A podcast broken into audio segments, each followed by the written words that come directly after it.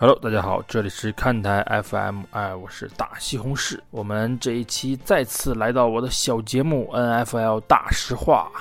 那么这一期我们讲的是哪个队呢？哎，就是洛杉矶公羊队啊。呃，相比于我们上一期说的新英格兰爱国者已经进入了他们王朝的末期，洛杉矶公羊队啊，可谓真的是这百分之百的热血青年军啊。所以，我们这一期的题目呢，啊，就起了一个哎比较通俗的名字啊，追梦赤子心啊。哎呀，这这这个名字对于我这个东北话真的是有很高的挑战啊。这个一不小心就会说成追梦赤子心啊。我们来看一下这个。洛杉矶公羊队啊，如果你现在要是问我洛杉矶哪一支球队的人气最高啊，那我可能会告诉你啊，是洛杉矶公羊队啊。对啊，呃，湖人队虽然在这个咱们中国的人气肯定是特别特别的高啊，尤其是今年詹姆斯加盟了湖人队啊，但是从这个嗯，体育在美国的这个。知名度和火热程度啊，还有这个球队战绩啊，今年的公羊队，我认为应该是完爆这个洛杉矶湖人队啊。那么我们来一起就走进洛杉矶公羊队啊。这个赛季初的话，从赛季开始之前啊，这个公羊队其实就已经得到了十世纪的加强啊。他们啊，因为这个当家四分卫加里的高夫啊，正处于新秀合同啊，所以说球队在于四分卫这一块的花销。可以说是十分的低啊，所以也是吃到了非常高的新秀红利啊。球队有很大的薪资空间可以招揽强援，并且恰好啊，联盟中有很多其他位置的球员啊，前一份合同的这个最后一年啊，呃，想要这个通过自己在本赛季一个非常棒的表现来拿到一个可以说在他们哪个位置的史诗级合同吧。这里面就有前海豚队的当家防守端锋啊，这个达姆孔苏，然后还有酋长队的明星角卫皮特斯，前野马队的这个冠军角卫塔利布啊，之前在圣徒队和上赛季在爱国者队都打出了，呃，前马赛季的外接手库克斯啊，这样一个这个加强啊，可以说是让公羊队是在开赛之前就已经被大家称为宇宙羊啊。呃，也是早早的就成为了本赛季超级碗冠军夺冠的最大热门啊！这里面真的是最大而没有之一啊！拿达姆孔苏来来讲啊，就是在这个赛季之前啊，是没有任何业内人士啊可以想象到达姆孔苏和能和这个公羊队自己的这个当家呃防守球员唐纳德啊会共同的存在在一支球队里啊，因为他们都是在这个防守位置上。数一数二的这么一个级别吧，所以说他们的工资也是非常非常的高啊。恰好在海豚队，一是过得很不开心啊，这个因为海豚和爱国者在一个分区啊，所以这么多年啊都是被压的抬不起头啊。再一个就是达姆孔苏也是想要这个拿到一份历史级的合同吧，但是海豚队鉴于目前的球队嗯成绩也好啊，薪资条件也罢啊，并不愿意给这个苏一份。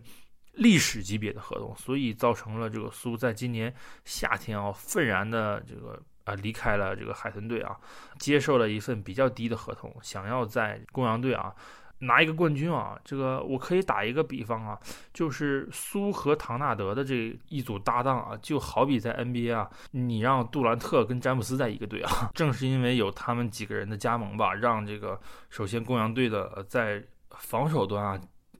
就已经几乎是没有死角了。这样一个攻防都特别恐怖的球队的话，也是早早让他们在夺冠的有力竞争者的话排在了前前面啊。然后另一另一方面，也是这个球队最主要的原因啊，就是他们的主教练啊，肖恩·麦克维啊，今年只有三十二岁啊。对，大家没有听错啊，肖恩·麦克维是一九八六年生人啊。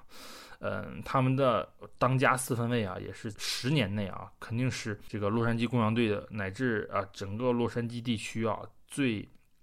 炙炙手火热的这个橄榄球明星啊。家里的高夫是一九九四年生人啊，今年也才二十五岁。这样一个年轻的这个球队顶梁柱组合啊，在。N.F.L 乃至整个美国体育界啊，我有可能在辐射到整整个世界的这个体育圈啊，这样一个当家组合，的年轻程度啊，我觉得应该是也是排在第一位的。嗯，那么我简单介绍一下主教练麦克维和当家四分卫贾里德高夫吧。首先，麦克维啊这个人啊，可以说是在 NFL 圈是非常名气响当当的一个人物啊。如果说让我来给他一个比较合适的比喻呢，那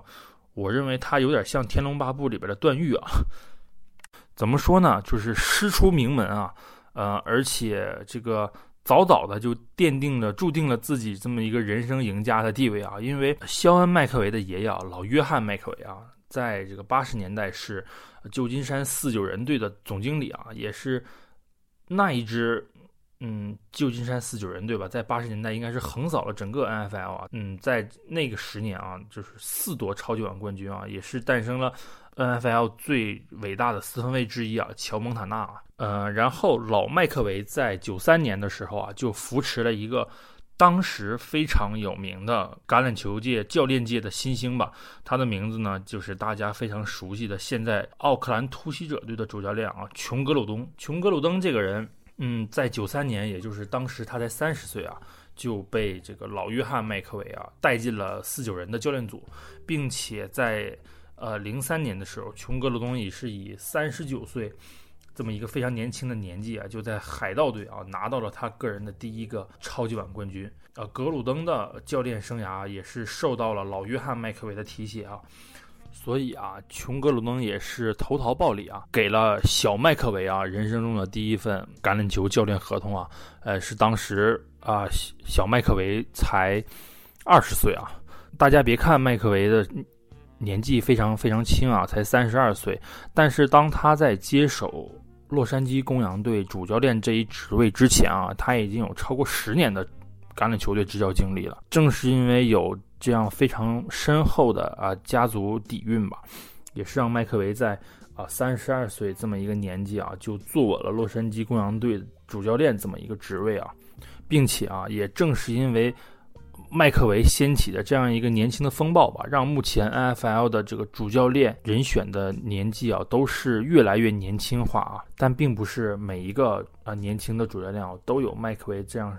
呃非常深厚的执教功底吧。所以说，嗯，年轻教练目前在 NFL 的执教战绩啊，也是参参差不齐啊。嗯，我们再看一下另一个当家选手啊，就是加里德高夫。加里德高夫在大学的时候就是效力于 UCLA 啊，也是加州本地的大学啊，所以说他是啊土生土长的加州男孩啊。所以说在当年选秀的时候啊，在另一个目前有名的四分卫啊卡森温茨他们两个之间啊，公羊队是果断选择了被大家认为天赋更高的高夫吧。但是当年。高夫一进入联盟的时候啊，洛杉矶公羊队的主教练还不是现在的麦克维啊，而是老于费舍尔，老费舍尔。呃，老费舍尔在我看来啊，可以说是嗯 祸害了一支又一支的球队吧，因为他的执教风格的话更偏向于防守，并且在进攻方面的战术可以说是非常的老旧啊，所以第一年高夫在公羊队并没有打出什么样的呃名堂啊，并且。在球队的四分卫出场顺序上啊，都不是球队的第二人选啊，而是第三四分卫啊。所以说，在高夫的第一个赛季啊啊，许多 NFL 的业内人士啊就称高夫为这个水货状元啊啊，认为老鹰队的卡森温茨才是更好的那一个人啊。上个赛季的话啊，洛杉矶公羊队是辞掉了主教练老费舍尔啊，是请来了当时。在华盛顿红皮红皮队担任进攻协调员的啊肖恩麦克维啊，也正是因为麦克维的到来啊，这个果断的提拔了高夫，可以说是他们两个人互相成全吧。麦克维是因材施教啊，让这个高夫在上个赛季一举一举打出了非常惊艳的赛季啊。虽然在嗯受到四分卫施压的这么一个状态下，他的这个表现并不是很好，但是也是让他摘掉了水货状元这么一个帽子啊，成为了目前。年轻新一代四分卫里边，排在啊前三名的这么一个位置的一个优秀的四分卫吧。这个赛季更是在开赛的时候就一骑绝尘啊，带领洛杉矶公羊队取得了一波连胜。虽然最后赛季常规赛结束的时候排在这个联盟的二号种子，但是不得不说啊，这样一对师徒组合啊，可以说是在未来的十年内吧，嗯，是 NFL 一股不可忽视的力量。我也认为麦克维和高夫会具备连续冲击超级碗这么一个资格啊，也我也希望他们能够拿到吧，这样能够让这个 NFL 更好看啊。啊，我们喝完了麦克维的励志毒鸡汤之后啊，我们来再啊细致的看一下本赛季啊公羊队有哪些非常亮眼的地方和不足的地方吧。啊，我们先说好的地方啊，嗯，好的地方的话，就是在经过了加强之后啊，本赛季公羊队从啊进攻和防守啊可以说是全方面史诗级加强啊，一方面。高夫的这个校友啊，卡普虽然是白人啊，但是他的这个强力的比赛风格吧，也是让洛杉矶公羊队在外接手这个位置上可以说是联盟里最完备的这个外接手武器库啊。卡普本身他是一个啊具备深远打击能力，并且这个比赛风格非常强硬的这么一个球员啊，还有其他的，比如说布兰丁库克斯和这个罗伯特伍兹啊，他们两个人呢，那也就是啊虽然身高不高，但是速度非常快，并且在啊路线跑动上呢，也可以瞬间的这个摆脱对方的防守队员啊，所以说让公羊队在传球进攻方面啊，开赛初啊就显示出了非常爆炸的这个攻击能力啊，在跑位方面就更不用说了。啊，托德·戈尔利这个我可以说是目前联盟第一跑位这么一个位置啊。只要有呃戈尔利在场，对方的话就永远不能哦忽视他的存在啊，也是需要啊布置重兵来防守他啊。就算是这样的话，本赛季啊托德·戈尔利依然是交出了非常棒的成绩啊。呃，一千二百码冲球和五百八十码的接球啊，这还是在啊他倒数第二轮受伤下场的前提下少打了一场半啊。虽然大家一致不看好戈尔利啊受膝伤的困扰能够百分之百的在这个季后赛中火线回归啊，但是那从他们呃首轮对阵呃牛仔队的这么一个状态来看啊，戈尔利的恢复可以说是非常的棒啊。嗯，在首场对阵牛仔队的比赛中啊，肖恩·麦克维也是针对牛仔队吧，呃，为这个戈尔利布置了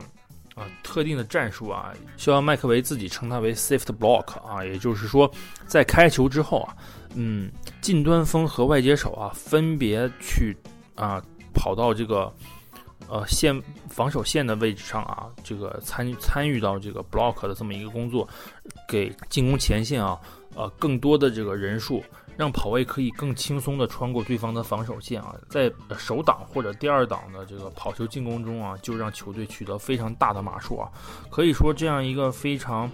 啊私人定制的这么一个战术吧，也是让公羊队在和牛仔队的比赛中啊，没受到多大的抵抗吧，就把牛仔队拿下了。主教练肖恩·麦克维的比赛风格啊，也是非常的激进啊，就是能达阵绝对不不射门啊。而且，嗯，高夫这个赛季的成长可以说是非常的非常的快啊！啊，上个赛季他对于啊对方防守组突袭四分卫带来非常大的压力的情况下啊，表现并不是很出色啊！啊，本赛季随着锋线这个掩护质量的提高和自己本身能力的成长吧，啊，也是让他成为了这个联盟里小窗口传球呃效率非常高的啊！这也兑现了他在选秀的时候大家对他定位就是。上限极高的这么一个定位吧，在进攻组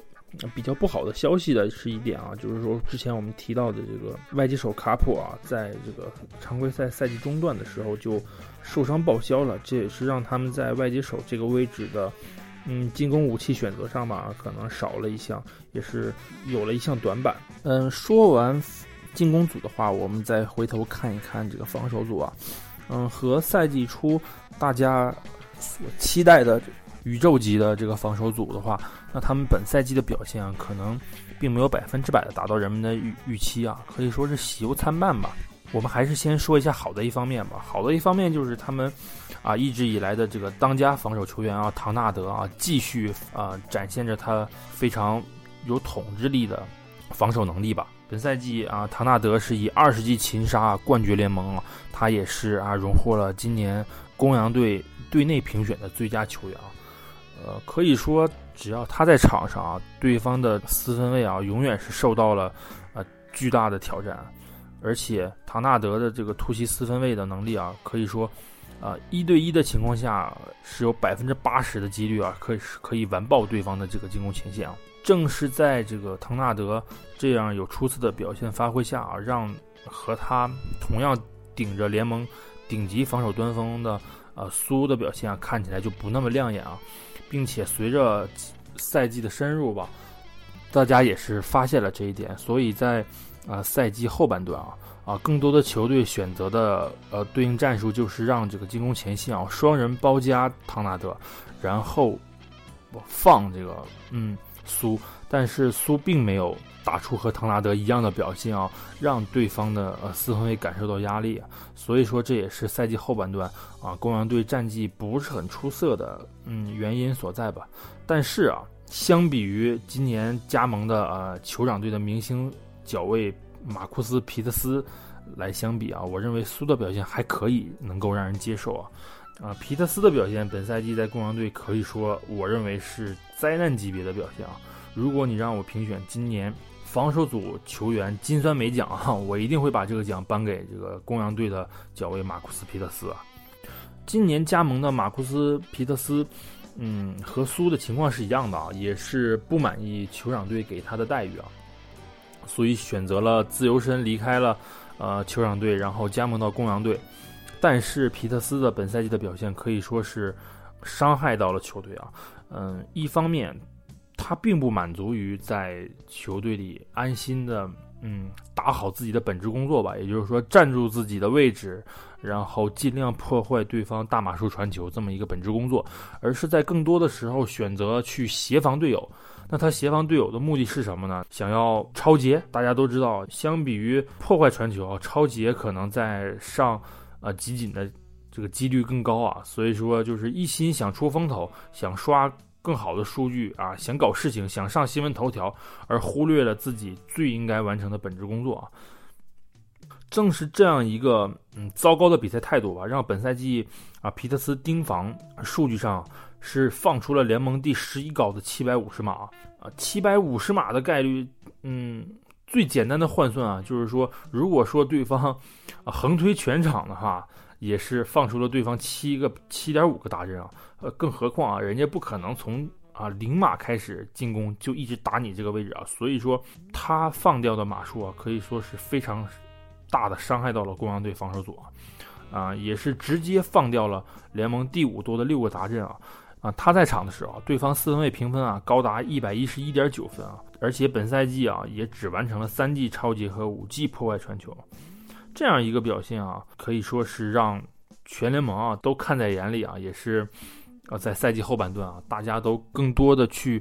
选择啊攻击马库斯所在的这一区域啊，嗯，然后有非常多的四分卫啊选择在。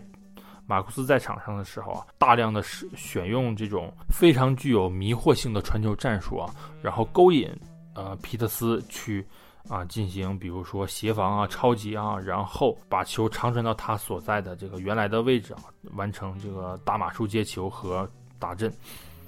嗯，所以说这个赛季结束啊，哪怕是得到超级碗啊。嗯，也许苏的市场行情，呃，可以保持在一定的水准啊。那么皮特斯的市场行情，我认为绝对高不了啊。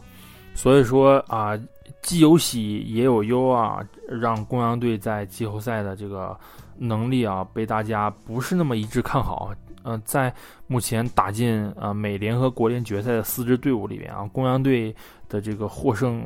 几率啊，也仅高于爱国者队啊，排在了第三位。但是我相信啊，凭借着他们本赛季在进攻端的这个非常出色的表现和，呃非常极具观赏性的球风啊，能够让公羊队啊再次获得大多数球迷的心啊，嗯，而且当家四分卫呃高夫这么年轻，球队的主教练麦克维啊非常痴迷于进攻这么一个激进的打法吧，也是让公羊队在呃未来的联盟中啊一定会收收获更多的球迷啊。虽然在和圣徒队的啊国联决赛吧，大多数人是看好圣徒队啊，但我反倒认为啊，公羊队不是没有机会，因为我们看到圣徒队啊，肖恩佩顿教练和这个德鲁布里斯朱布里的这这对搭档啊，在往往以往的关键时刻、关键球的处理上啊，啊也是偏于冒进。呃，失误率也是很高啊。所以说，在本赛季高夫发挥日渐稳定的前提下啊，如果说打好自己的防守组，然后在进攻中尽量这个保证自己的出场时间，压缩对手进攻组上场时间的情况下，公羊队并不是没有机会啊。所以说。大家可能就是猜到了为什么啊，我们的节目要先录爱国者和公羊队啊？对，就是因为啊，在这个专业的这个预测的情况下啊，爱国者和公羊可能是最有几率淘汰被淘汰的那两支球队啊。嗯，所以说如果这个赛啊现在我们不说的话，可能啊再过几天，嗯，等酋长和圣徒队进入超级碗啊，那这两支球队就更没得说了。嗯，好，那今天。呃，公羊队就先介绍到这里啊，嗯，也是非常感谢大家的收听啊，那我们下一期再见。